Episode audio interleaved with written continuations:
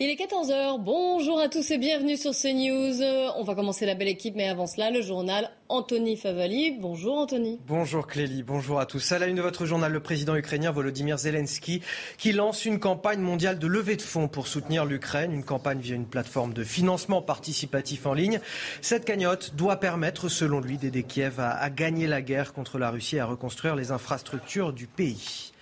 Retour en France avec euh, cet avis de tempête sur le Parti socialiste. À 19h ce soir, le Conseil national du PS doit décider s'il vote pour ou contre l'accord entre le PS et les insoumis pour les élections législatives. Un projet de coalition avec des écologistes et des communistes qui déchire le PS, comme nous l'explique Adrien Spiteri.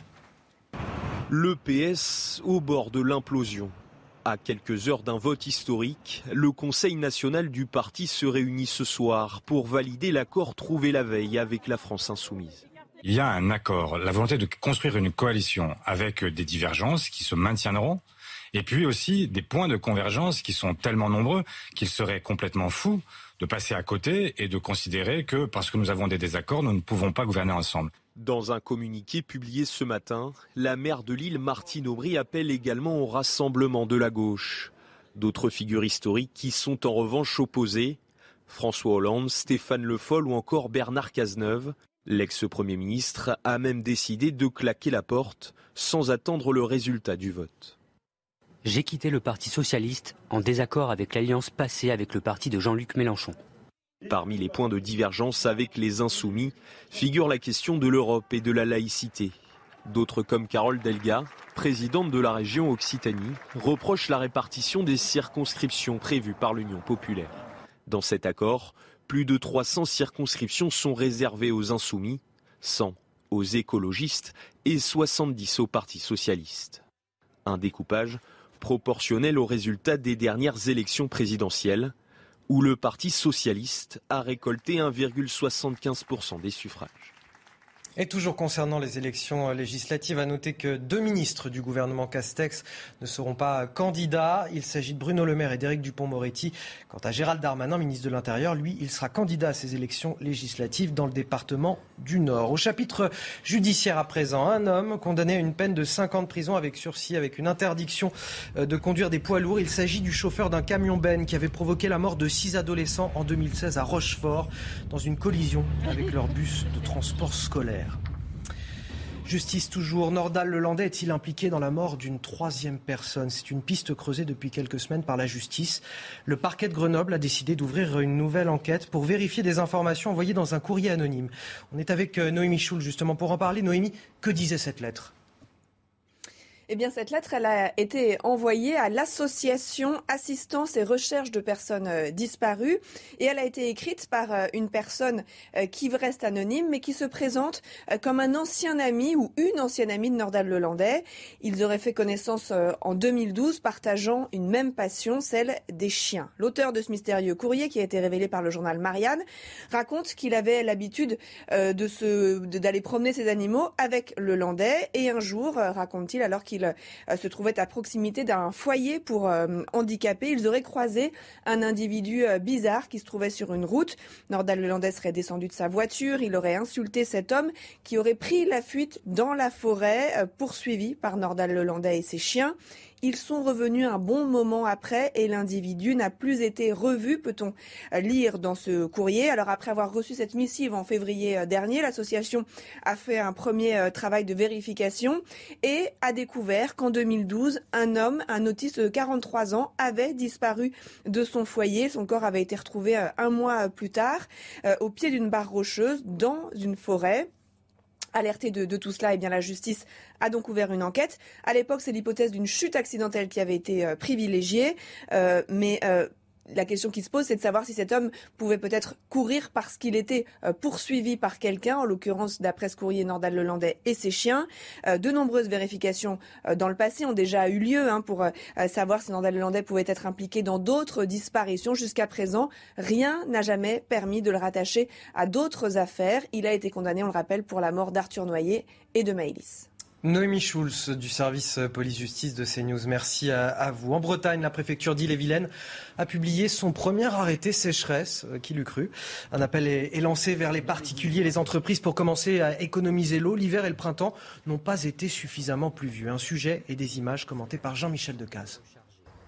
La campagne est encore verte, mais les nappes phréatiques sont peu rechargées et le débit des rivières reste faible. Ce point de mesure sur le Meux cours d'eau près de Rennes vient d'être classé en rouge par la préfecture. Niveau très bas. Les agriculteurs commencent à s'inquiéter. Il est vrai que la pluviométrie a été faible euh, depuis le début de l'année hein, et de tout l'hiver. Bon, actuellement, la végétation ne souffre pas euh, plus que ça, mais il y aura besoin de pluviométrie dans les quelques semaines qui viennent, euh, sinon euh, tout va dessécher. La préfecture d'Ille-et-Vilaine a publié un arrêté sécheresse demandant aux professionnels et aux particuliers de limiter leur consommation d'eau sur tout le département. Un appel au civisme. Pour le jardin déjà, bon, faut peut-être moins arroser vous êtes prêt à le faire Oui, oui, oui, bien sûr. Et puis je récupère déjà l'eau. Hein. Il faut faire des efforts dès le départ, euh, dès que dès que les alertes sont données, et euh, bah, ça passe par euh, les économies, ne plus laver sa voiture, ou éventuellement récupérer des eaux de pluie, tout ce genre de choses. Des gestes importants. Aucune pluie n'est attendue sur l'Ouest dans les dix jours à venir. Il est 14h06, l'heure de démarrer notre débat de la belle équipe avec aujourd'hui. J'ai le plaisir d'accueillir Gérard Leclerc, Patricia Lémonière, Dominique de Montvalon et Marc Menant. Bonjour et bienvenue à tous les quatre. Au sommaire aujourd'hui, nous allons revenir sur la guerre en Ukraine, les préparations du 9 mai en Russie, mais également la, levée de fonds j'allais dire, du président ukrainien Volodymyr Zelensky à destination de l'Ukraine. Nous reviendrons aussi sur les tractations, les politiques, les législatives et cet accord de la gauche et ce PS. Alors, a-t-il vendu son âme et peut-il être sauvé? Nous en débattrons. Avant cela, ce reportage est ce qui se passe dans les quartiers nord de Marseille où des, des clans de personnes originaires du Nigeria, notamment, sèment le chaos. Plusieurs personnes, plusieurs familles ont peur et ont même décidé de fuir le quartier. Quentin Griebel. Une attaque à la machette, une scène d'une violence inouïe entre gangs de la communauté nigériane. Voilà ce que vivent plusieurs fois par semaine les habitants du quartier du Calisté à Marseille. On n'a aucune sécurité de l'autre côté.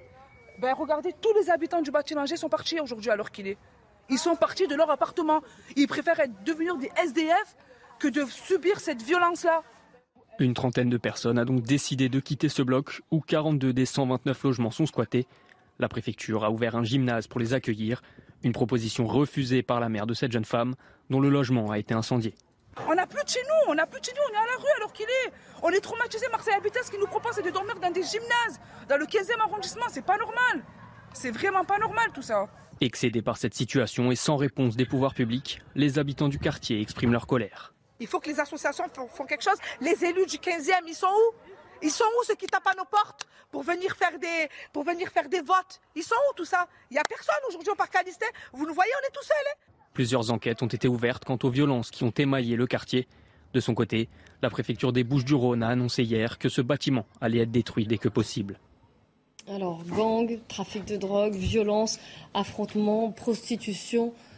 La liste est, longue. On comprend le, ras-le-bol évidemment de ces, de ces riverains, de ces gens qui euh, habitaient sur place, qui doivent fuir. Je vous vois lever les yeux au ciel, euh, Marc. Ah, déjà, quand on voit les bâtiments, je ne sais pas comment mes camarades réagissent, mais on se dit c'est pas possible. Comment peut-on imaginer la France, qui est quand même l'un des plus grands pays du monde, qui a l'outrecuidance d'offrir à une partie de sa population des éléments aussi délabrés qui, dès le départ, sont conçus de façon inhumaine. Alors on pourrait ah, se dire toute la politique des grands ensembles post-guerre. D'accord, mais, mais, enfin, ça, ça a quoi il, fallait construire, il fallait construire des logements. Non, mais d'accord, d'accord, d'accord, mais on, aurait pu avoir le temps de les détruire depuis qu'on ait agi dans l'urgence. C'est prévu, hein, sur certaines. Vous savez oui, d'accord. Non, mais, non, mais vous vous voyez là eh Non, je sais bien. c'est intolérable. Mais ce qui est intéressant, en fait, en plus dans cette affaire qui est révélatrice de plein d'autres qui sont un peu du même style, c'est qu'il suffit de relire des articles de presse de 2018, 2017 pour retrouver exactement les mêmes propos qu'aujourd'hui et les mêmes informations. On va le détruire dans sept ans. Exactement les propos que l'on nous tient aujourd'hui. Alors, avec des arrestations et à cette époque, on cite même, les journalistes qui mènent l'enquête, qui mènent les enquêtes, citent même le nom d'une famille venue du Nigeria. On sait très bien ce qui se passe effectivement au Nigeria. Il y a toute la partie sud, la partie bourrée de pétrole hyper riche, accaparée par les dirigeants, et la population laissée dans la plus grande pauvreté, aux prises avec des gangs, des gangs qui acheminent des femmes prostituées et des gamins en leur faisant rêver un job qu'ils ne peuvent pas avoir dans leur, euh, dans leur région. Et tous ces gens-là se retrouvent dans ces quartiers, mais depuis 4-5 ans. Et moi, ce que je me dis effectivement, comme cette dame est là qui est très en colère, et c'est très intéressant qu'elle soit très en colère. Mais j'imagine que sa mère était aussi en mm. colère il y a 5-6 ans. Donc là, j'ai envie de dire, mais effectivement, euh, vous parlez de cet état, de cet immeuble, mais on annonçait déjà sa destruction. Donc elle n'a pas avancé, sa destruction. Alors, où sont passés? Parce qu'on a mis beaucoup d'argent dans la ville. Enfin, une certaine somme d'argent. On a mis de l'argent. Euh, je n'ai pas les chiffres exacts, mais on a mis de l'argent. Cet argent, je ne sais pas où elle est passée. Et on a mis de l'argent, et on l'a en tout cas pas mis dans la destruction et la reconstruction d'immeubles. On l'a pas mis dans l'installation euh, d'associations, de, foyers. De... On ne l'a pas mis là. elle est sûrement quelque part, mais elle n'est pas là où elle devrait être je ne suis pas tout à fait d'accord sur. Je suis d'accord sur tout le début, mais pas sur la fin. La rénovation urbaine, elle a été engagée. bien sûr. Et l'argent, il a été utilisé. Il ne faut pas dire qu'on. C'est pas vrai. On a commencé. Il y a eu des cités, Dieu merci, qui ont été considérablement améliorées. Mais hélas, ça ne se bah, fait pas assez vite. et il y en a beaucoup. Et il y en a beaucoup qui ne sont toujours pas réglés notamment à Marseille. Il faut rappeler que Marseille, notamment les quartiers nord, etc. Euh. C'est vraiment le centre-ville, le... nombre d'immeubles qui se sont effondrés. Oui, c'est un autre, oui, c'est problème. Là, je parlais des cités, des quartiers. C'est particulièrement, c'est particulièrement vrai à Marseille, mais ça l'est aussi, par exemple, à Grigny, près de Paris, etc. Il y a beaucoup de cités. et comme par hasard, c'est dans ces quartiers-là. Euh, récemment, on a parlé encore de la cité des 4000, etc. On vous déjà une cité des 4000, c'est la Courneuve. C'est de, folie tout ça. Donc voilà, c'est dans ces quartiers-là, bien sûr, que, se concentrent toutes les difficultés, tous les problèmes. Donc à l'inverse, ne disons pas que là, il n'y a jamais rien du tout. Si, il y a une partie de la rénovation qui a bien été engagée. L'argent, l'argent, on sait où il a été mis et ça a fonctionné. Simplement, on ne l'a pas fait assez vite. On ne l'a pas fait assez vite et il reste. Oui, oui, mais c'est ce que je dis. Mais c'est ce oui, non, mais non, mais ce que je veux dire, c'est tu donnes, tu donnes un discours relativement rassurant, mais pas comme si on prenait le temps. Non, je prends, ça, mais pas du tout. Je prends l'inverse et j'ai même été choqué par le fait qu'on puisse dire que on a donné beaucoup d'argent à ces quartiers, etc. Non, non j'ai pas dit on n'a pas de. Bon alors d'accord, on, est là. Dans ce cas-là, j'ai mal compris. Mais donc voilà, il faut pas dire que l'argent, faut pas dire que l'argent. Vous avez dit où est passé cet argent Voilà, où est passé cet argent Voilà, ce qui revient à peu près. Donc, euh, faut pas dire que cet argent a été jeté par la fenêtre. C'est pas vrai. Il y a des quartiers qui ont été rénovés, mais pas suffisamment. Loin de là. Alors ça, c'est le premier problème. Donc, que ça, c'est des problèmes pendant, on le sait, etc. Et, et, ça n'est pas réglé. Et le deuxième problème, qui est plus immédiat, c'est celui de la sécurité. Ce qui se passe aujourd'hui, c'est-à-dire 60 locataires qui sont obligés de partir, des violences telles que vous les avez euh, rappelées, absolument incroyables dans la rue, etc. C'est incroyable que la police n'intervienne pas. Ah oui, voilà. Ah Donc, oui. mais, c'est deux, deux choses qui sont liées, mais qui sont quand même un peu différentes. D'une part, les, les barres d'immeubles, les quartiers, etc. Et deuxièmement, dans le cas précis, en plus, le, cette violence qui parfois s'installe sans, semble-t-il, que euh, l'ordre public soit rétabli, que la police intervienne. Dominique de 2018. Moi, je suis d'accord avec euh, ce que vous avez dit, qui se recoupe d'ailleurs. Euh, dans cette affaire-là, il y a le trafic de drogue, Bon, il y a la politique de la ville, je n'y reviens pas, vous en avez parlé. C'est quelque part l'essentiel, quelque ah part, bah ah fondamentalement l'essentiel. Euh, il, y a le trafic de drogue, on a souvent l'occasion d'en parler ici. Il y a aussi euh, une industrie du squat. Hmm il y a des reportages qu'on a vus, euh, y compris dans cette émission, qui nous ont été proposés ces derniers mois, etc., qui montrent que, alors je ne sais pas si l'expression s'applique complètement à ceux qui sont à l'origine des faits dont nous parlons. Mais il y a une industrie du squat, c'est-à-dire qu'il y a des gens qui, à travers la France, d'une part, repèrent des endroits squattables, si je puis dire, et, aident certains euh, à s'y installer. Et, euh, d'autre part, euh, parce que toute profession comporte des éléments divers, il y a peut-être, allez, je vais le dire gentiment, peut-être par, par conviction, par altruisme, j'en sais rien, il y a de jeunes avocats ou de moins jeunes avocats qui se font les agents, les agents de ceux qui ensuite viennent squatter en leur indiquant à quelles conditions ils peuvent se défendre et faire en sorte de ne pas être sur le champ expulsé si, parce que ça arrive de temps en temps, euh, la gendarmesque se, se pointait à l'horizon. Il y a, de mon point de vue, en résumé une chose facile à dire d'une formule, euh, l'autorité de l'État n'est fléchie et a besoin d'être renforcée. C'est l'élément euh, euh, qui traverse beaucoup des choses que nous sommes appelés à, commenter ou qui a traversé d'une façon parfois confuse, mais qui a traversé la campagne présidentielle et maintenant la campagne législative. L'autorité de l'État, naturellement l'État républicain. 14h15, on va faire un point sur l'actu. Sandra Chongo. Emmanuel Macron attendu lundi à Berlin pour son premier déplacement après son investiture. Le président français va rencontrer le chancelier Olaf Scholz. Les deux dirigeants se retrouveront pour un entretien bilatéral suivi d'un dîner de travail. Au centre des discussions, selon l'Elysée, la force du couple franco-allemand. Nouvelle plainte contre Buitoni. Elle vise cette fois Bella Napoli, une deuxième gamme de pizza. Selon son avocat, la plaignante a été hospitalisée pendant six jours après avoir consommé une pizza le 27 mars dernier. Les résultats d'analyse ont révélé la présence de la bactérie E. coli, comme pour les contaminations liées à la gamme Fresh Up. Tom Cruise a fait sensation hier à l'avant-première de Top Gun. L'acteur américain est arrivé à San Diego à bord d'un hélicoptère qu'il a lui-même piloté. Attendu le 25 mai prochain en France, Top Gun Maverick est la suite du premier volet sorti en 1986. Je vous donne la parole, Marc. Je sais que vous vouliez euh, interagir après ce qu'a dit, euh, Dominique Montvalon et qui a répété voilà, cette euh, impuissance et cette. ah oui, mais déjà, j'arrive pas à comprendre l'impuissance.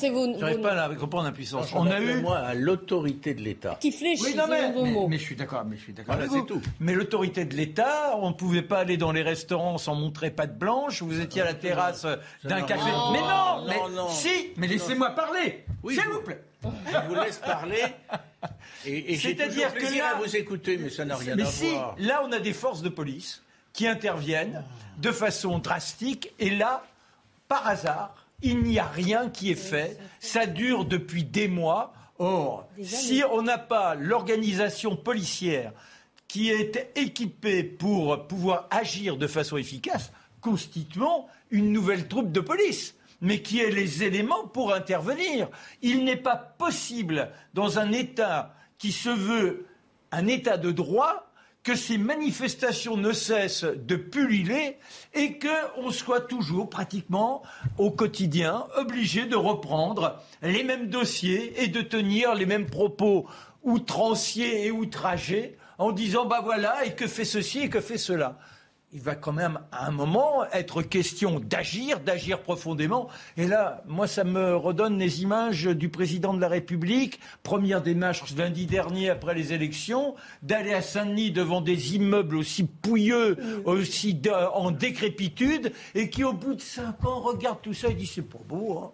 On ne peut pas vivre là-dedans. C'est quand même là-dedans qu'il a enfermé les gens pendant des mois. Il fallait bien qu'ils restent confinés là-dedans. Mais non, mais, mais tout ça, mais, mais tout ça. Mais j'imagine. C'est un méli-mélo qui est intéressant parce que quand vous le vivez. Vous le intéressant, pas moi. Non, eh ben, eh ben, mais si vous le viviez au quotidien, croyez-moi que vous ne le trouveriez pas autant méli-mélo. Vous savez que ce parallèle va faire débat. Il y a deux choses, il y a, il y a deux, il y a deux, il y a deux temps en fait par rapport à ça. Il y a le temps de l'urgence, c'est-à-dire que fait-on de ces familles?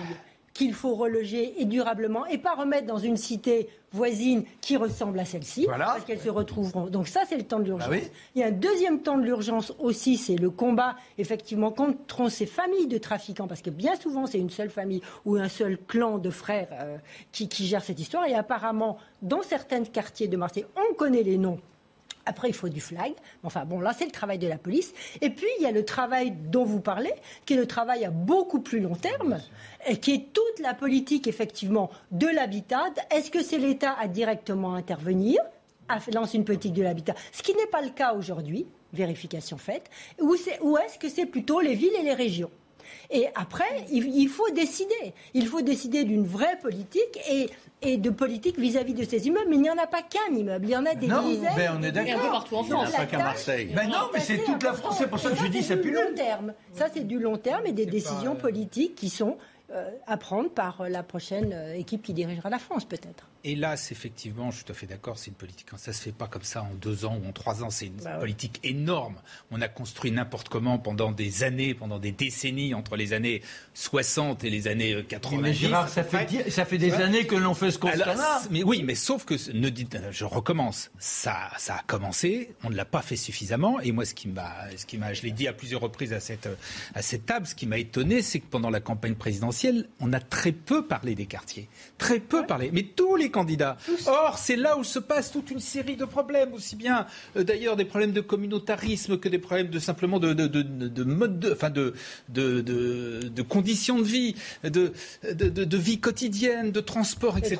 Et tout ça n'a pas été, a très peu débattu ou pas été débattu. Et bien évidemment, en plus, les questions de sécurité. Enfin, voilà, dans, un, dans un quartier comme celui-là, vous concentrez, vous avez le concentré ah de tous les problèmes de la société. On n'a pas parlé beaucoup et on en a... de l'immigration non plus, non plus, ou plus exactement, certains en ont parlé on en à leur façon. Oui, on en a parlé beaucoup au début, en tout cas. Non, mais, mais oui, oui, je suis d'accord. Je, je, je, veux dire, par exemple, c'est lié aussi, dans le cas précis, pas lié sur des Nigérians, ont quelque chose à dire et qu'ils ne disent rien. Non, mais le parti qui se veut victorieux en étant troisième euh, en l'occurrence le parti de Mélenchon, que dit-il par rapport à tout ça? Il dit vive le communautarisme. Non mais là vous avez affaire à des, à des gens qui sont probablement clandestins. Là, beaucoup mais, non mais d'accord, mais là encore... Le Nigeria les accepte. Non mais d'accord, mais les reprend pas. À chaque fois, si on se place dans l'humanisme le plus primaire et que nous avons tous en nous, on se dit oui, ce sont des pauvres boucs qui viennent du bout du monde, des crèves la faim, ils ont été exploités pour être là. Mais on va néanmoins pas les laisser s'incruster et dans cet état d'inhumanité. Donc il est temps d'intervenir. On ne peut pas dire, ben voilà, il y a un groupe de Nigériens. Ils sont pas 350 000. On peut quand même, bon, ben 200, 200 personnes, on peut quand même les arrêter, essayer de trouver un endroit où on va tenter de leur inculquer un minimum de nos façons de vivre, peut-être les notions de français qui leur permettraient de trouver leur place. Là, on les laisse en clandestin, s'enraciner et vivent. C'est même plus de brigandage, de, ce n'est plus de la voyouterie, mais c'est de la bestialité. Parce que là, des scènes que l'on a vues, c'est de la bestialité. C'est une violence. Et on, sait que une partie de l'immigration d'origine nigériane, alors quand je dis ça, je dis attention, je, je, ne fais pas d'amalgame et je... Ni de généralisation. Oui, oui, parce que... Mais on le sait, c'est établi, euh, euh vie de la prostitution pas hmm que de la prostitution, mais vit de la prostitution. Une partie de la prostitution, y compris en région parisienne, hmm euh, est, de, cette origine-là. Il y a un problème qu'il faut mieux regarder en face. Hein. Bah oui, mais, mais, on passe son temps à tourner la tête. C'est des vrais gangs qui sont organisés. les politiques, globalement, tournent la tête. C'est pas normal. ceux qui résument, je ne parle pas de vous, Marc, je ne me permettrai pas. mais permettez-vous. Non, non, et en plus, je ne le pense pas. Mais entre ceux qui résument les problèmes de la France de façon euh, au prix d'amalgame qui ne les gêne pas à telle ou telle des choses qu'on a évoquées ou qu'on pourrait évoquer là, et, les autres qui, euh, prenant prétexte de ça, n'en parlent jamais, on est, dans, on est dans une situation qui n'est pas tolérable. Oui, mais parce que tout ça, comme le disait Gérard, tout ça, ça s'imbrique tout ça, ça se tricote. Tout ça, c'est une sorte de, logique auto-nourricière et qui fait que bah, vous êtes dans des conditions comme ça, vous n'allez pas très bien à l'école, vous pouvez pas vous reposer, vous devenez un mauvais élève, vous décrochez, vous n'allez pas suivre vos études. À la fin, euh, c'est quoi l'espoir? Bah, Il y a le gars qui te dit euh, Allez, viens, tu vas vendre de la drogue, l'autre il est ceci. Et puis, on est dans ce que l'on constate ici et là. Alors, soit on s'insurge uniquement sur le plan sécuritaire, soit on dit non, ça n'existe pas, soit on dit bah oui, mais chacun fait ce qu'il veut. C'est-à-dire pour se disculper, on dit bah ces gens-là, il faut qu'ils aient le droit à leur culture et c'est notre manière de les traiter avec humanité. Vous êtes porte-parole de Mélenchon ou de son aile gauche Mais non, c'est juste non non justement. Vous inquiétez pas, on va en ben parler. c'est le contraire. C'est le contraire puisque Mélenchon, il est pour le multiculturalisme. Mélenchon, il dit que regardez quand vous dites ça, je comprends pas moi. Comment je pense absolument rien de tout ce que vous me dites là. Euh. Comment ça, vous ne pensez pas rien? Je, ne pense rien des idées que vous évoquez sur le mode légitimement indigné. Bah, comment ça Je suis indigné. Mais si, bah, c'est le contraire. Je vous dis que tous ces problèmes, Eh ben, mais, c'est ce que je suis en train de vous dire. je suis en train de vous dire que tout se conjugue pour arriver qu'aucun politique, éventuellement chacun, selon sa chapelle, prend une partie du dossier sans vouloir s'inscrire dans une globalité. Tant qu'on ne cherchera pas à résoudre la globalité, vous ne pourrez rien arriver à faire. Marc, ça tombe bien. Dans la deuxième partie de l'émission, vous allez pouvoir parler des politiques. On, va y venir ah bah, justement. la France Insoumise et surtout le Parti Socialiste, son avenir après cet accord qui a été conclu hier, mais qui doit encore être validé par le Bureau national. Ça promet d'être houleux. Restez bien avec nous. On marque une petite pause. De retour sur le plateau de la belle équipe, une belle équipe très en forme, comme d'habitude. Marc Menant est au rendez-vous, Dominique de Montvalon, également Gérard Leclerc et Patricia Lémonière. Patricia, d'ailleurs, on reviendra sur, euh, sur l'Ukraine, sur la guerre en Ukraine, sur cette date du 9 mai, qui est une date importante pour les Russes. On, mm. essaiera d'en savoir un peu plus sur ce qu'ils ce préparent, ce qu'ils pourraient en tout cas euh, préparer. On parlera de la situation à Mariupol et du président euh, ukrainien Volodymyr Zelensky je vous montre du doigt et je vous cible tout particulièrement, mais je sais que c'est un sujet qui vous tient à mm. cœur et que vous connaissez bien ce pays pour y avoir été en reportage à de nombreuses occasions. Nous allons revenir dans un instant, évidemment aussi sur euh, le paysage politique français et euh, les législatives, ces accords à gauche entre la France insoumise, les Verts, les communistes et donc le Parti socialiste. Mais avant cela, puisqu'il est 14h30, on fait un point sur l'info avec Sandra Chongo. Selon le porte-parole du Kremlin, l'aide militaire des Occidentaux à l'Ukraine empêche la Russie d'achever rapidement son offensive. L'OTAN, les États-Unis ou encore l'Angleterre partagent en permanence leurs renseignements avec les forces ukrainiennes. Moscou assure néanmoins que tous ces objectifs seront remplis. À Paris, les élus écologistes appellent Anne Hidalgo à préserver tous les arbres existants dans la capitale. Lundi, la mairie de Paris a renoncé à abattre une vingtaine d'arbres au pied de la Tour Eiffel. Une pétition lancée par l'association France Nature Environnement et relayée par plusieurs personnalités a réuni plus de 120 000 signatures. 30 ans jour pour jour après la catastrophe de Furiani, une minute de silence sera observée ce jeudi au stade Vélodrome avant le match OM Feyenoord. Pour commémorer ce drame, un match des légendes était organisé également hier à Bastia avec des anciens joueurs de l'OM. Ce drame a fait 19 morts et plus de 2300 blessés. La politique, ça y est, c'est le jour J pour le PS. Après l'accord qui a été conclu hier avec les Insoumis, eh bien, le Conseil national du, PS, du parti, doit décider s'il vote pour ou contre cet accord. Il y a déjà des, des, départs, il y a évidemment des désaccords. Cela déchire le parti. On fait le point avec Adrien Spiteri. Le PS au bord de l'implosion. À quelques heures d'un vote historique, le Conseil national du parti se réunit ce soir pour valider l'accord trouvé la veille avec la France insoumise. Il y a un accord, la volonté de construire une coalition avec des divergences qui se maintiendront, et puis aussi des points de convergence qui sont tellement nombreux qu'il serait complètement fou de passer à côté et de considérer que parce que nous avons des désaccords, nous ne pouvons pas gouverner ensemble. Dans un communiqué publié ce matin, la maire de Lille, Martine Aubry, appelle également au rassemblement de la gauche. D'autres figures historiques qui sont en revanche opposées, François Hollande, Stéphane Le Foll ou encore Bernard Cazeneuve. L'ex-premier ministre a même décidé de claquer la porte sans attendre le résultat du vote.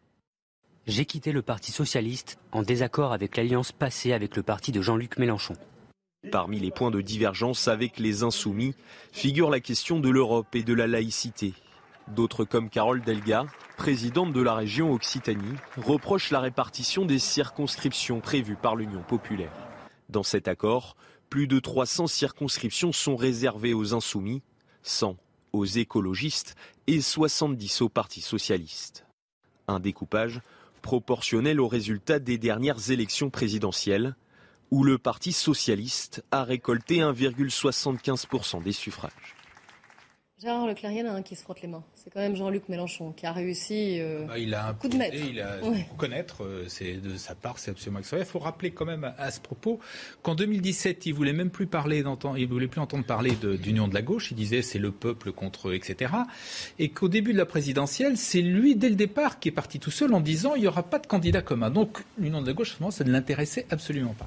Donc aujourd'hui, il impose ses conditions et de façon euh, vraiment très très forte, c'est le moins qu'on puisse dire dire, hein, puisque donc il va récupérer au moins 300. Enfin, du moins, il sera présent à la France Insoumise. Oui, ça veut pas dire qu'il va récupérer sous la... circonscriptions. Je, je, rectifie tout de suite. 300 circonscriptions et, il ne laisse donc aux autres que les miettes. Et puis surtout, il impose son programme.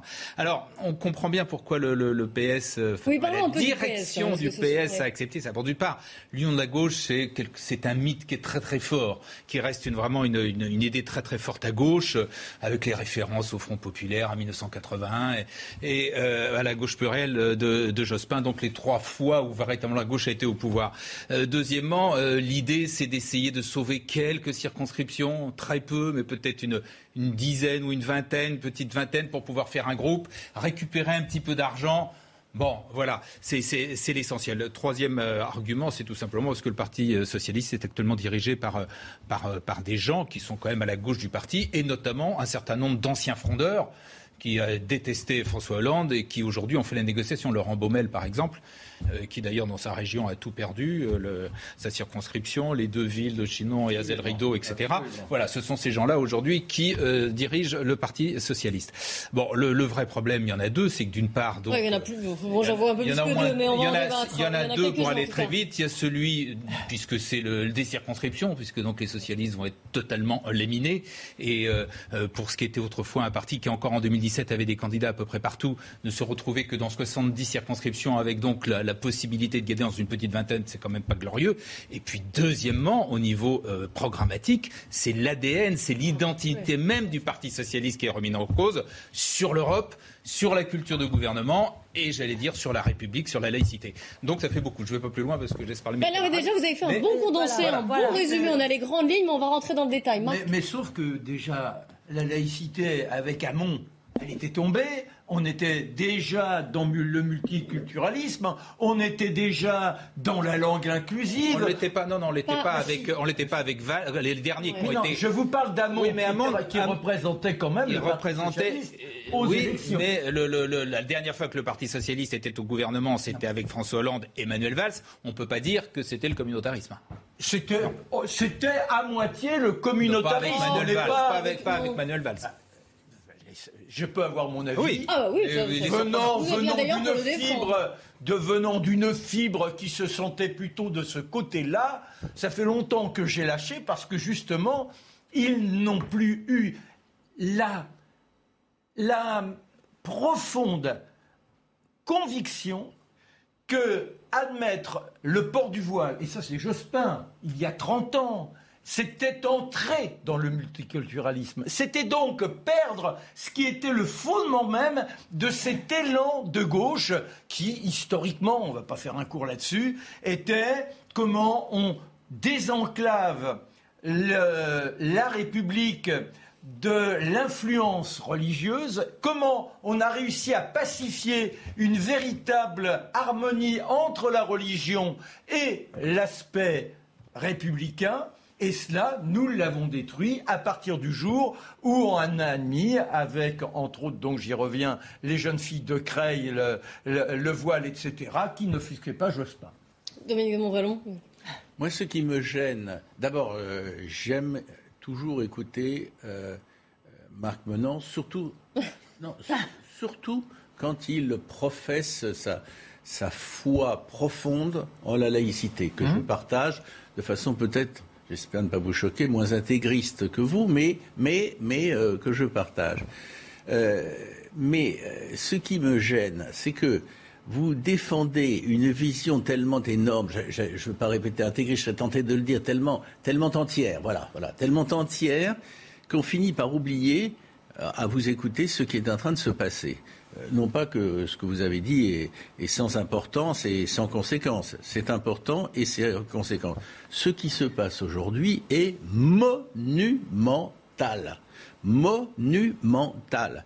C'est-à-dire que si, même s'il y a même s'il y a un certain nombre de socialistes qui voteront contre, qui se dresseront, qui s'abriteront derrière le costume trois pièces de, l'ancien Premier ministre, euh, même s'il y a ça, le tournant est pris. Et même, si et même si Mélenchon, qui est quand même un sacré roublard, est capable dans huit jours de dire je donne 20, allez, je donne 20, 20 euh, circonscriptions de plus aux, socialistes, Mais alors d'abord, en termes de rapport de force, on n'a pas une vision historique. On, met le microscope sur le résultat lamentable, il faut bien le dire, euh, sur le fond et dans la forme euh, de la maire de Paris à l'élection présidentielle, et on croit que ça, euh, ça résume, ça résume les, les, idées socialistes, les, les forces socialistes aujourd'hui. Mais c'est extrêmement grave. si je devais faire une comparaison là, qui, qui, qui légitimement échapperait à mes enfants, petits-enfants et, à la quasi-totalité de ceux qui euh, euh, écoutent l'émission, et ils ont raison, sauf, sauf les étudiants de Sciences Po, c'est le retour de Guy Mollet. Euh, derrière les, bravades de monsieur, de monsieur Mélenchon, on, est un retour en arrière, mais qui est, mais qui, qui, consternant, consternant. La France, pour, pour le résumer d'une phrase, la, quel que soit le, le, vote que l'on met dans l'urne le jour venu, la France a besoin d'une social-démocratie forte. Et ils, tournent le dos radicalement à ça aujourd'hui. C'est scandaleux. Moi, je trouve que c'est l'aboutissement d'un processus logique ce qui se passe aujourd'hui, euh, cette, euh, cette, aspiration, certains diront dissolution, hein, du Parti socialiste au, sein euh, allez, du, mouvement orchestré et dirigé par Jean-Luc Mélenchon, c'est l'aboutissement. Ils n'ont pas réfléchi, ils n'ont pas pensé, ils n'ont rien émis. ils n'ont pas travaillé. Ils n'ont pas travaillé durant tant d'années. Mais ça ne remonte pas aux cinq dernières années, ça remonte à avant, je dirais. Parce qu'on ne peut pas dire que sur François Hollande, il y a eu une réflexion idéologique sur le devenir du Parti socialiste. Donc là, on est on est dans une recomposition finalement politique de l'échiquier français, avec deux extrêmes très populistes, chacune avec son électorat. Euh, un électorat qui est, très qui est beaucoup, qui est pas aussi clair que le, sont les représentants politiques, j'ai envie de dire. Et puis un autre électorat tout aussi complexe, euh, qui est celui qui se porte sur le, président et, son rassemblement tout aussi difficile qu'il l'est.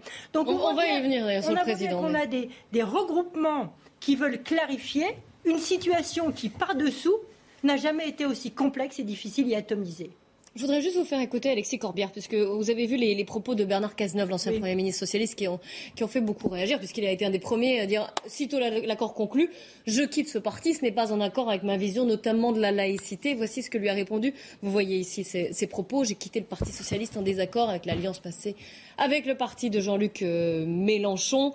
Et puis, il, euh, il rajoute, j'ai aussi une conception nette et ferme de la laïcité de la République qui interdit toute convergence avec ceux dont la pensée sur ces questions est plus qu'ambiguë. Écoutez la réponse que lui a faite ce matin Alexis Corbière, qui était l'invité de la matinale.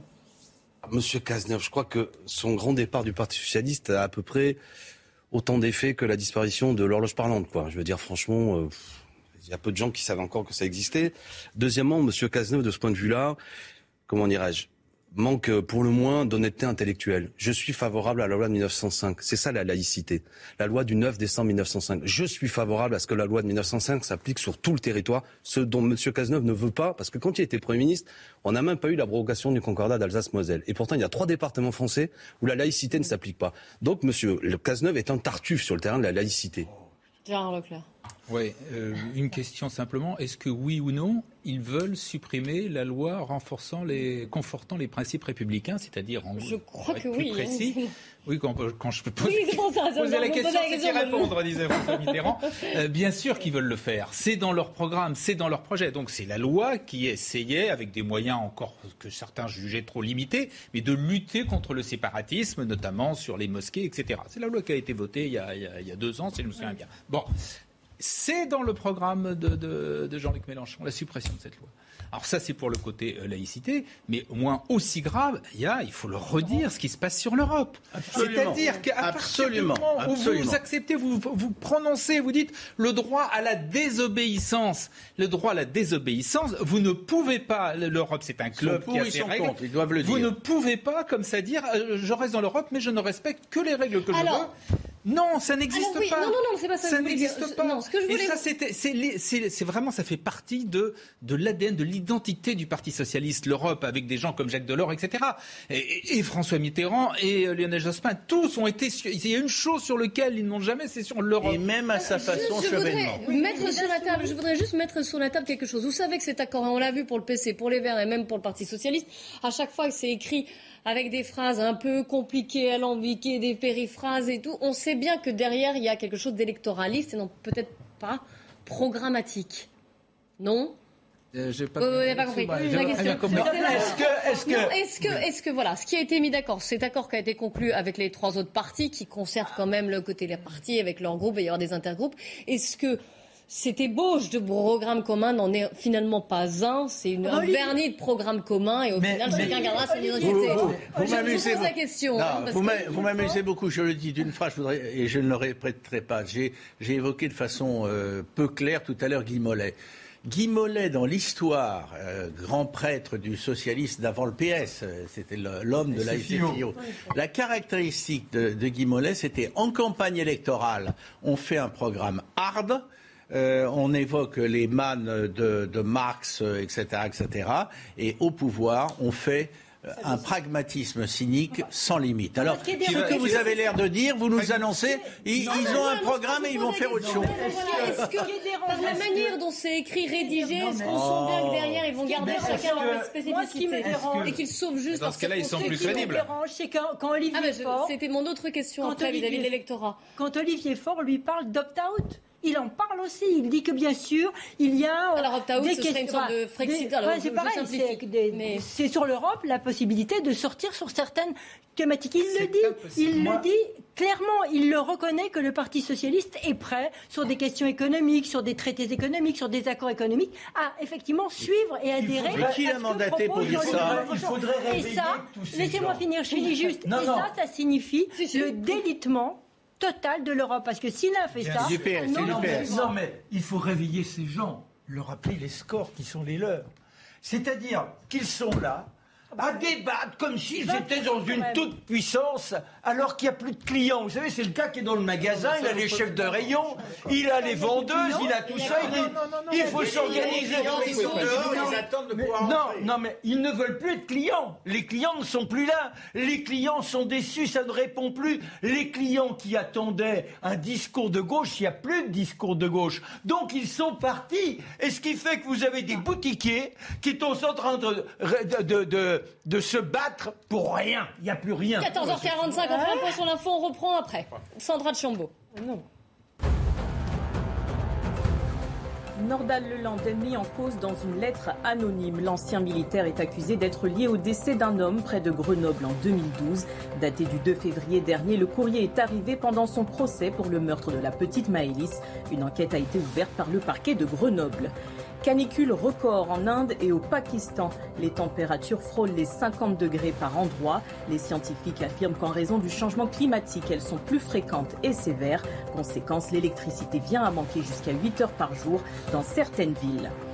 Ce jeudi soir, l'Olympique de Marseille joue son avenir européen. Les Phocéens reçoivent le Feyenoord en demi-finale retour de la Ligue Europa Conférence.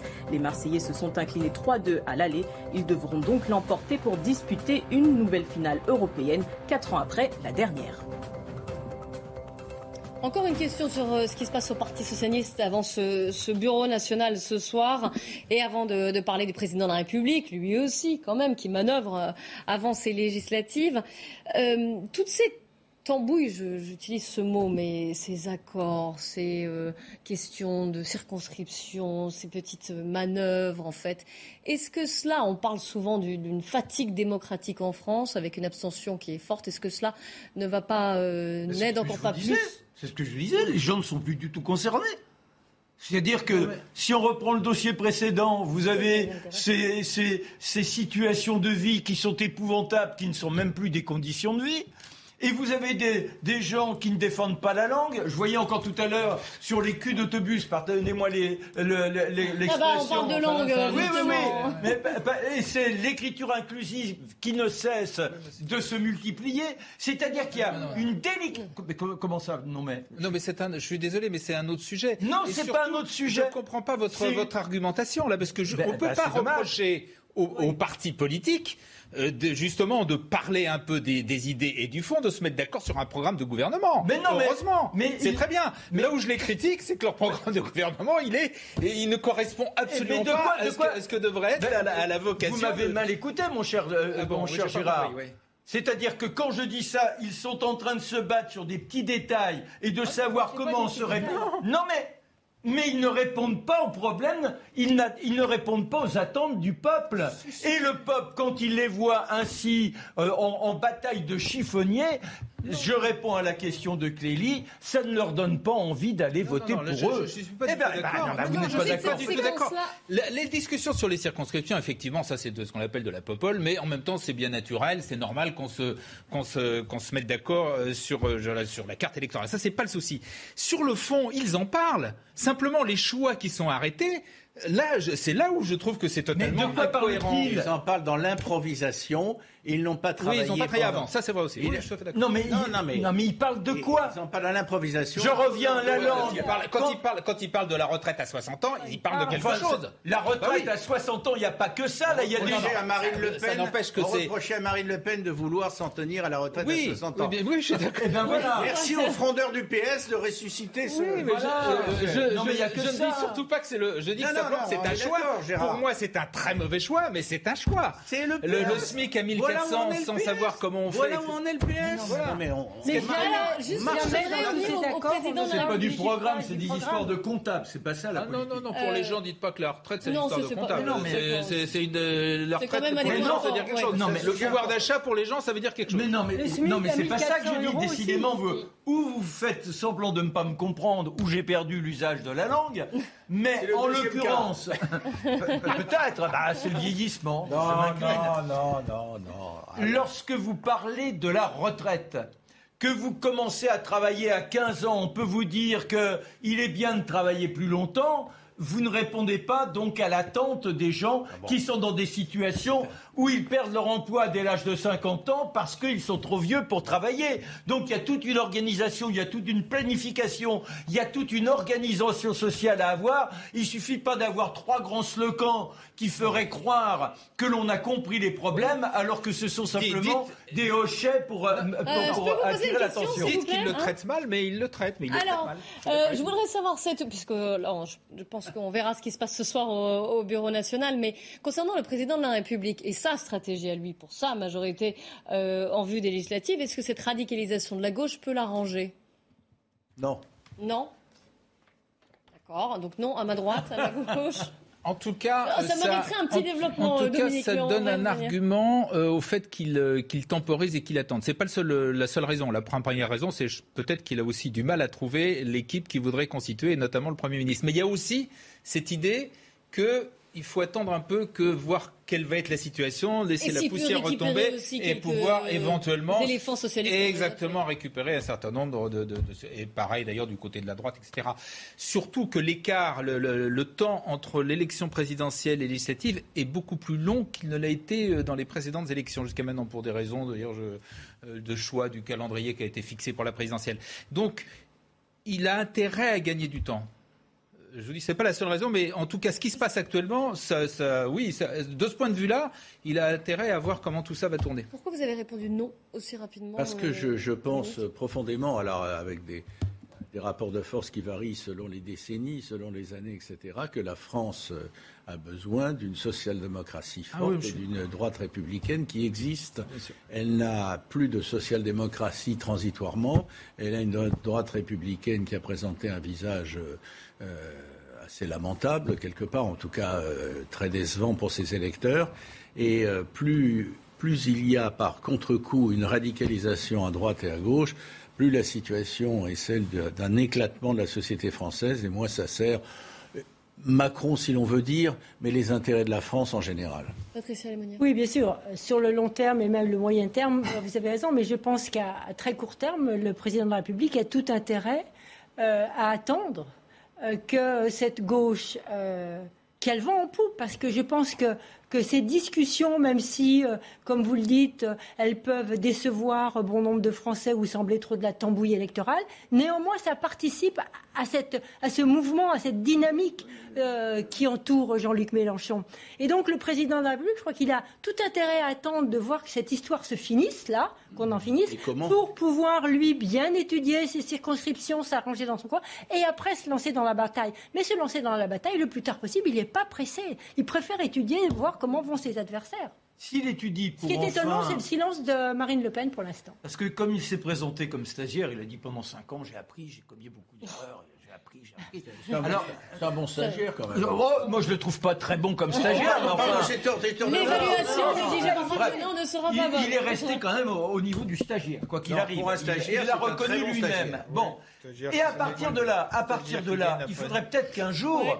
en tant que capitaine, il a un véritable cap offrir. Le- Le cap, c'est pas en même temps. Vous faites pas du cabotage ou du long cours. C'est-à-dire qu'à un moment donné, vous êtes sur la passerelle et vous dites on traverse l'océan, on ne traverse pas l'océan. Et voilà comment on va essayer de le. Non, lui, il faut faire ci, il faut faire ça. Et le lendemain, il dit exactement le contraire. Jamais on a vu au pouvoir quelqu'un qui soit aussi ambigu, quelqu'un qui soit dans des nimbes où il n'a pas la moindre étincelle à proposer aux uns et aux autres la petite luciole qui vous donne une direction. Alors, c'est le en même temps. C'est le en même temps. On peut faire des, Mais non, des mais non, grimaces mais- de toutes non, sortes. non, il y a une- Soyez même méprisant, mon cher Gérard. Il y a une orientation. Je suis pas d'accord. Il y a des, on peut, Dieu sait qu'on peut critiquer euh, Macron et ne pas être d'accord avec lui. Simplement, vous pouvez pas dire qu'il n'y a pas d'orientation, etc. Bah, c'est une, c'est une, c'est une présidence qui est extrêmement européenne. On peut pas dire le contraire. C'est une présidence qui a commencé par faire un certain nombre de mesures qui ont été qualifiées de libérales, mais qui ont été importantes. Le marché du travail, c'était été fait. Euh, le, le, le prélèvement à la source, qui est autre chose, ça a été fait. La SNCF, ça a été fait. Il y a comme ça toute une série de. Mais oui, oui, vous dites euh, aujourd'hui. Bah, Mais non. mais si, ça a été fait. La, la réforme fiscale, elle a été, elle a été en, en- en partie faite. Il y a eu des réductions d'impôts, il y a eu la, la suppression de la taxe d'habitation, il y a eu toute une série de choses qui ont été faites. Alors ensuite, vous pouvez très bien totalement critiquer, dire c'est pas du tout ce qu'il fallait faire, il fallait faire autre chose. On a même le droit de vouloir revenir en arrière, Voilà. comme la gauche du PS. Voilà. Mais, mais vous pouvez pas dire qu'il n'y a pas eu d'orientation et qu'il y en a été fait. Si, il y en a eu. Mais non, mais non, sur des histoires de comptables. Je suis désolé, Oh, c'est pas ouais, ça. Je sais Mais pas. Alors non. dites-moi ce que c'est qu'une. Bah non, non, non, non. pause si vous le voulez bien. L'Europe, c'est pas des histoires de comptables. Juste Ah bah, après le 15 Malheureusement, le ça se traduit 15 comme ça. C'est une perte de soi. Merci. Euh, juste après 15h, on se retrouve. hein. Promis, on continuera notre débat, on parlera de la guerre en Ukraine. Restez bien avec nous. Bonjour à tous, il est 15h pile et vous êtes sur CNews. Soyez les bienvenus dans un instant. La belle équipe qui reprendra et son débat. Avant cela, le journal Anthony Favali. Et à la une, face à la hausse des prix de l'essence, la ministre de la Transition écologique, Barbara Pompili, a annoncé ce matin que la mesure d'aide de 15 centimes à la pompe pourra être remplacée par une mesure plus ciblée. Je vous propose de l'écouter. On a mis une date qui est au 31 juillet. Si on voit qu'on a besoin, pour plein de raisons, euh, de prolonger, on prolongera. Mais de toute façon, on ne laissera pas nos euh, concitoyens sans solution. L'idée, c'est euh, de faire se substituer à cette mesure sur les 15 centimes une mesure qui serait plus ciblée et qui toucherait plus ceux qui en ont le plus besoin.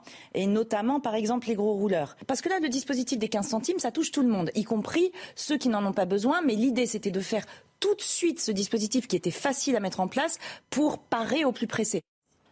Un homme condamné à une peine de 5 ans de prison avec euh, sursis, assorti d'une interdiction de conduire des poids lourds. Il s'agit du chauffeur d'un camion-ben qui avait provoqué la mort de six adolescents en 2016 à, Rochefort dans une collision avec leur bus de transport scolaire. Une peine insuffisante pour le père de l'une des victimes.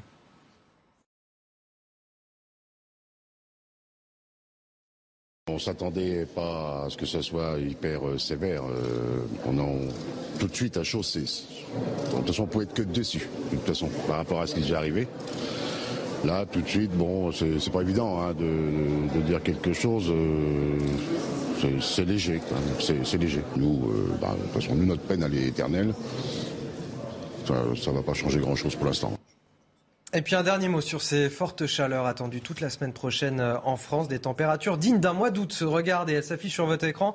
Euh, 28 degrés à Paris et à Limoges, en Haute-Vienne. 29 degrés à Lyon. 30 degrés à Biarritz dans les Pyrénées-Atlantiques.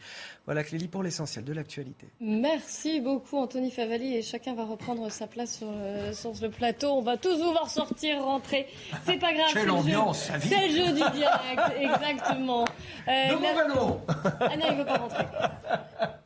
Non, non, il rentrera plus tard. C'est confirmé. Euh, la belle équipe aujourd'hui avec Marc Menant, Gérard Leclerc, Patricia Lémonière et Dominique de Montvalon qui arrive. Donc on va parler de la guerre. En... Mais venez Dominique, Regardez on ça, vous attendait. C'est vous dommage qu'il n'y ait pas la caméra qui puisse suivre. Euh, on va parler de la, de la guerre en Ukraine avec On va parler de la guerre. Ouais, euh, hélas, on est, on est obligé d'en parler. Euh, il y a plusieurs choses, plusieurs angles évidemment. On va commencer par cette date du, 9 mai qui arrive. Hein. Le 9 mai, c'est le jour de la commémoration de la victoire russe sur euh, l'Allemagne nazie en 1945. C'est une grande fête pour les Russes. Le Kremlin voudrait une grande cérémonie. On va faire le point avec Éloi Rochebrune. Dans le ciel de Moscou, les moteurs des avions de chasse grondent au-dessus de la place rouge. Un des escadrons d'aéronefs forme un Z, signe de l'armée russe en Ukraine. Dans la capitale russe, c'est la répétition générale avant la grande parade qui commémore la victoire des soviétiques sur l'armée allemande en 1945. Elle est prévue le 9 mai prochain dans de nombreuses villes russes. Alors la lettre Z et le drapeau de l'URSS sont partout, comme pour rappeler au peuple russe le sacrifice de ses soldats. Selon les renseignements ukrainiens, le Kremlin aspire même à un défilé dans les rues de Mariupol. Tout un symbole quand on sait que Vladimir Poutine dit vouloir dénazifier l'Ukraine. Même si les Russes n'ont pas confirmé cette information, ils cherchent à faire une démonstration de force plus de deux mois après le début du conflit. Côté diplomatie, le Kremlin se fait de plus en plus menaçant. Désormais, le ministre de la Défense russe pointe directement l'aide militaire des États-Unis et de l'OTAN. Les États-Unis et leurs alliés de l'OTAN continuent de fournir des armes à l'Ukraine. Je note que tout transport de l'Alliance de l'Atlantique Nord qui arrive sur le territoire du pays avec des armes ou du matériel pour les besoins des forces armées ukrainiennes est considéré par nous comme une cible légitime de destruction. Les États-Unis ont déjà livré 5000 armes à l'Ukraine, dont des armes anti-chars, des lance-missiles Javelin. Le Congrès américain est lui sur le point de débloquer 33 milliards de dollars d'aide humanitaire et militaire soit le triple des aides actuellement accordées à Kiev. Alors sur le 9 mai et également sur les menaces euh, du euh, ministre russe de la Défense, je, vais, euh, je voudrais avoir votre avis. Juste avant, petite parenthèse historique, puisqu'on a la chance d'avoir Marc Menant en plateau.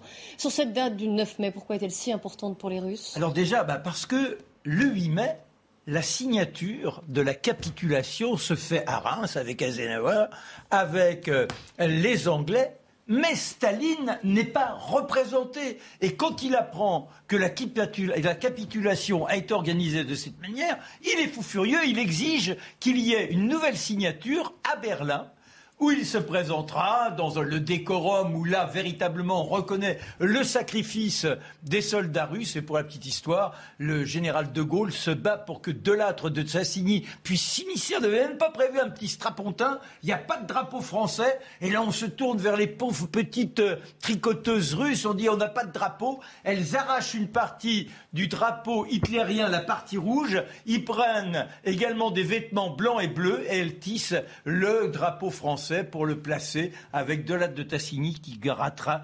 la, capitulation en bas de la page. Merci Marc. Alors Patricia Lémonière.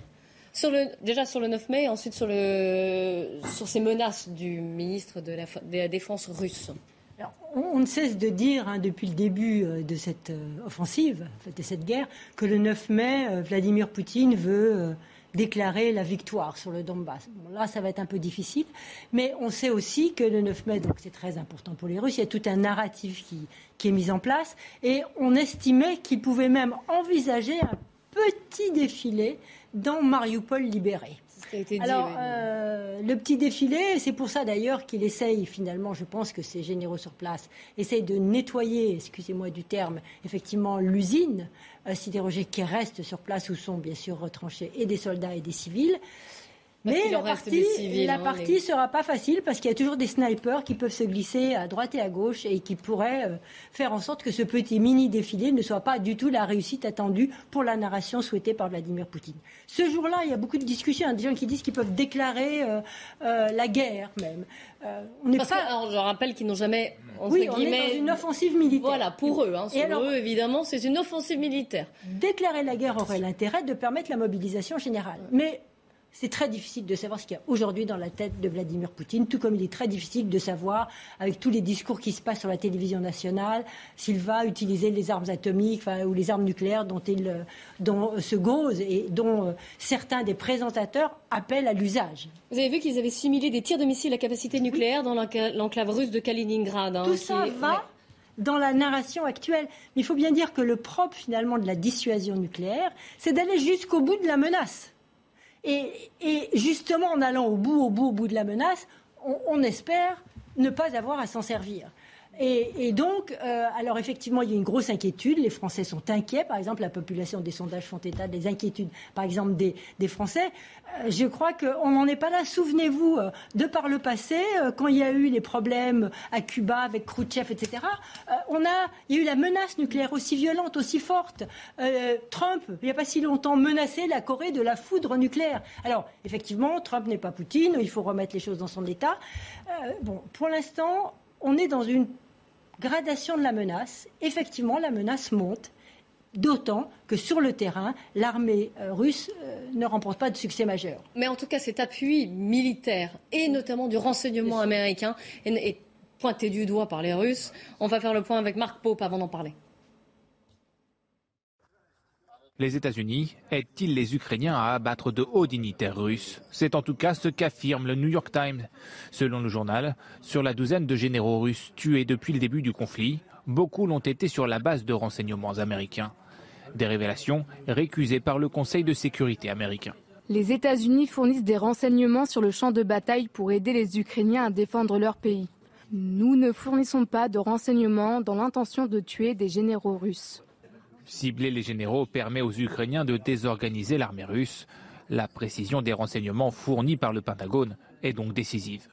Le renseignement que leur fournissent les Américains, c'est essentiellement des images de satellites, mais également des écoutes électroniques. Donc si on est capable de savoir l'ordre de bataille des Russes, la position des unités, la position des unités au combat, la position du deuxième échelon, où sont les dépôts de carburant les dépôts de munitions, si on est capable d'écouter toutes les conversations, ben, on, a, un avantage considérable euh, euh, dans la guerre. Et c'est ce qui se produit actuellement en Ukraine. Grâce aux renseignements américains, les Ukrainiens ont d'ores et déjà pu repousser l'attaque de Kiev aux premières heures du conflit, couler le croiseur Moskva ou encore cibler les quartiers généraux mobiles de l'armée russe. Et à l'instant, on vient d'apprendre qu'Emmanuel Macron débloquait 300 millions de dollars supplémentaires pour aider l'Ukraine. Gérard Leclerc. Bah, ce qu'on peut dire, il y a une chose sur laquelle tout le monde peut être d'accord, me semble-t-il, c'est que les choses ne se sont pas passées comme Poutine l'avait imaginé au départ, bien évidemment. Il pensait que ce serait une opération rapide, qu'il allait remettre un peu d'ordre, qu'il allait mettre de l'ordre euh, en, Ukraine, à Kiev, et qu'il allait récupérer toute l'Est et, le sud de l'Ukraine. Bon, ça se passe pas comme ça, mais en même temps, euh, donc euh, combien Six semaines après ou, bientôt deux mois après On est plus de deux mois. C'est ça. Plus de deux mois. troisième mois. Ouais, c'est le troisième mois, oui. il faut absolument qu'il en sorte, d'où ce, ce qui ressemble quand même à, à, une stratégie de la tension de la part de Poutine, avec tout ce qu'on a dit. Le fait que les combats sont quand même de plus en plus violents. Maintenant, les frappes sont, sont terribles. Les menaces, la menace nucléaire, c'est quand même euh, c'est vrai qu'on l'avait évoqué au moment, mais c'était une crise quand même assez particulière, Cuba. Mais là, quand on voit quand même des, des, généraux qui, effectivement, ce jour après jour, répètent qu'ils ont les moyens de, faire euh, quasiment disparaître la Grande-Bretagne, d'atteindre en 20 secondes Paris, etc., et qui font des, tirs simulés euh, de, de missiles à la capacité nucléaire. Enfin, c'est pas neutre tout ça. Alors voilà, l'idée pour lui, c'est d'arriver d'une part à afficher ce qui a été dit tout à l'heure, quelque chose le, le, 9 mai, qui est une date ô combien symbolique, surtout le lien qu'il fait, puisque cette opération en Ukraine, c'était pour euh, sortir, chasser les nazis, disait-il. Donc on voit bien tout le, lien avec la guerre patriotique et tout ça. Euh, et puis un peu plus longue échéance, mais sans qu'elle soit trop longue quand même, essayer de trouver euh, une issue. Donc on est vraiment dans un moment où, euh, jour après jour, ils ont toujours autant de mal à, s'imposer et à véritablement gagner de façon euh, définitive des territoires. Donc la situation est quand même, je trouve, extrêmement tendue et extrêmement inquiétante. Et c'est comme il y a longtemps qu'on n'ait pas eu une telle tension au, niveau, au niveau mondial. Il ne peut jamais y avoir de négociation sans connaître cette acmé de l'attention. C'est-à-dire qu'il faut qu'à un instant donné, on ait l'impression qu'il est impossible d'éviter le plus horrible. Et c'est à cet instant-là que l'on a vraiment la possibilité de dire on arrête. Et moi, j'essaie de voir ça, mais vous avez raison. D'abord, j'y connais, j'y connais rien entre guillemets. Et puis, comme dirait Patricia, que se passe-t-il dans la tête de Poutine? On est quand même dans la situation d'un homme seul. Et là, euh, ce qui se trame dans les arcanes de son cerveau, personne ne peut y pénétrer. Avant d'arriver à, l'arme nucléaire, il n'utilise pas du tout tous ses moyens. Un, chef qui veut conquérir l'Ukraine, il détruit les voies ferrées, il détruit tous les ponts, il détruit tout ça. Il euh, tape un peu, mais il, commence, mais ça n'a rien, ça n'a rien à voir avec une voilà, vraie a opération. Pas, voilà, une vraie opération, une vraie opération de guerre. C'est pour ça qu'on est plus. Il pourrait nous attaquer sur un plan cyber d'une façon majeure. et moi, je trouve que c'est intéressant. Enfin, ça me rassure, mais j'en sais rien. Mais que les généraux soient dans cette enchère de menaces plus on est dans l'enchère de menaces, plus on se dit, bah, ils veulent montrer, alors qu'ils perdent du terrain, qu'ils euh, euh, seraient capables, si vraiment la situation dégénérait, de frapper de façon drastique et dramatique pour les opposants. Et ça, moi, ça me rassure un peu. C'est le jour où on n'a plus ce type de, de, véhémence que là, ça risque de mal tourner. Mais je me trompe peut-être. Hein. Dominique de Alors d'abord, j'avais été frappé, ça date de quelques courts jours, que euh, Pékin euh, présente la relation entre la Chine et, la Russie comme le modèle de l'organisation à venir du monde de demain. Ça en dit long.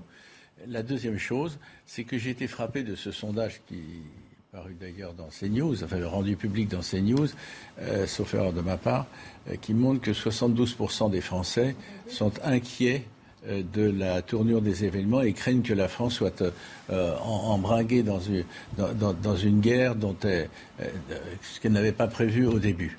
Eh bien, pour le dire d'une phrase, je fais partie des 72%. Je pense que le truc n'est plus sous contrôle et que je veux bien être rassuré par les propos de, Patricia, euh, dans une certaine mesure, les propos de Marc, mais euh, moi je suis euh, de, de plus en plus inquiet. Je veux bien que les généraux russes, ceci, cela, etc.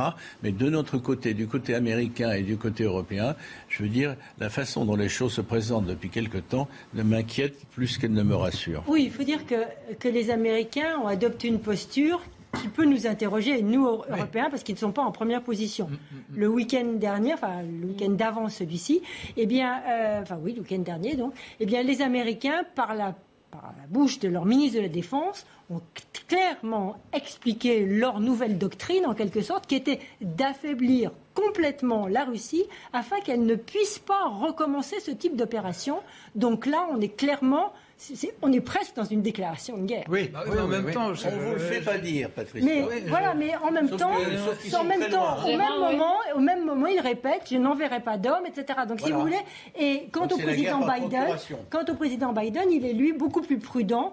Et il a apparemment, le ministre de la Défense a été euh, de, lui a demandé d'être plus silencieux. Je ne veux pas reprocher aux Américains et aux Européens d'ailleurs de, soutenir l'Ukraine quand même. Heureusement qu'on le fait, non? Non, mais c'est parce que. Ah bah, pas, bah, oui. Non, mais je, je, suis, je partage. Je, oui. l'Ukraine et, être inquiet de la tournée. Et ben voilà, bah c'est. D'autant plus qu'on ne nous tient pas. C'est exactement. Les Américains décident tout en notre nom. On a le droit quand même d'avoir un non, non, mais c'est. Je revendique d'avoir le droit à un moment d'étonnement. J'ai la même inquiétude. Madame, s'il vous plaît, il est 15h15. Le point sur l'actu tout de suite avec Sandra Chombo. Elisabeth II n'assistera pas au Garden Party organisé cet été dans son palais. La monarque de 96 ans se fait de plus en plus rare sur la scène médiatique en raison de ses difficultés pour se déplacer. Sa Majesté la Reine sera représentée par d'autres membres de la famille royale. Martine Aubry appelle les socialistes à valider l'accord avec la France insoumise. Dans un communiqué publié aujourd'hui sur son compte Twitter, la maire PS de Lille précise toutefois que cet accord ne correspond pas en tout point à ses convictions profondes. Le Conseil national du PS doit se prononcer ce jeudi soir. Le département d'Ille-et-Vilaine placé en vigilance sécheresse en cause les pluies hivernales inférieures à la normale. Conséquence, certaines nappes phréatiques n'ont pas pu se recharger suffisamment. La préfecture appelle la population et les professionnels à limiter leur consommation d'eau. Et merci d'être venu sur la belle équipe participer à ce débat sur l'actualité. Dans un instant, c'est l'heure des livres, le conseil lecture d'Anne Fulda qui reçoit aujourd'hui Gauthier Battistella qui, pour son roman qui s'intitule Chef et qui est un grand roman consacré à la cuisine française. À demain, 14h. Bon après-midi.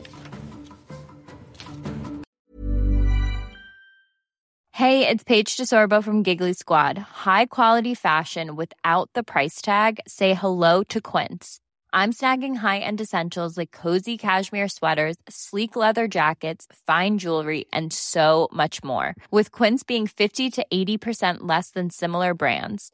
And they partner with factories that prioritize safe, ethical, and responsible manufacturing. I love that. Luxury quality within reach. Go to quince.com slash style to get free shipping and 365 day returns on your next order. Quince.com slash style.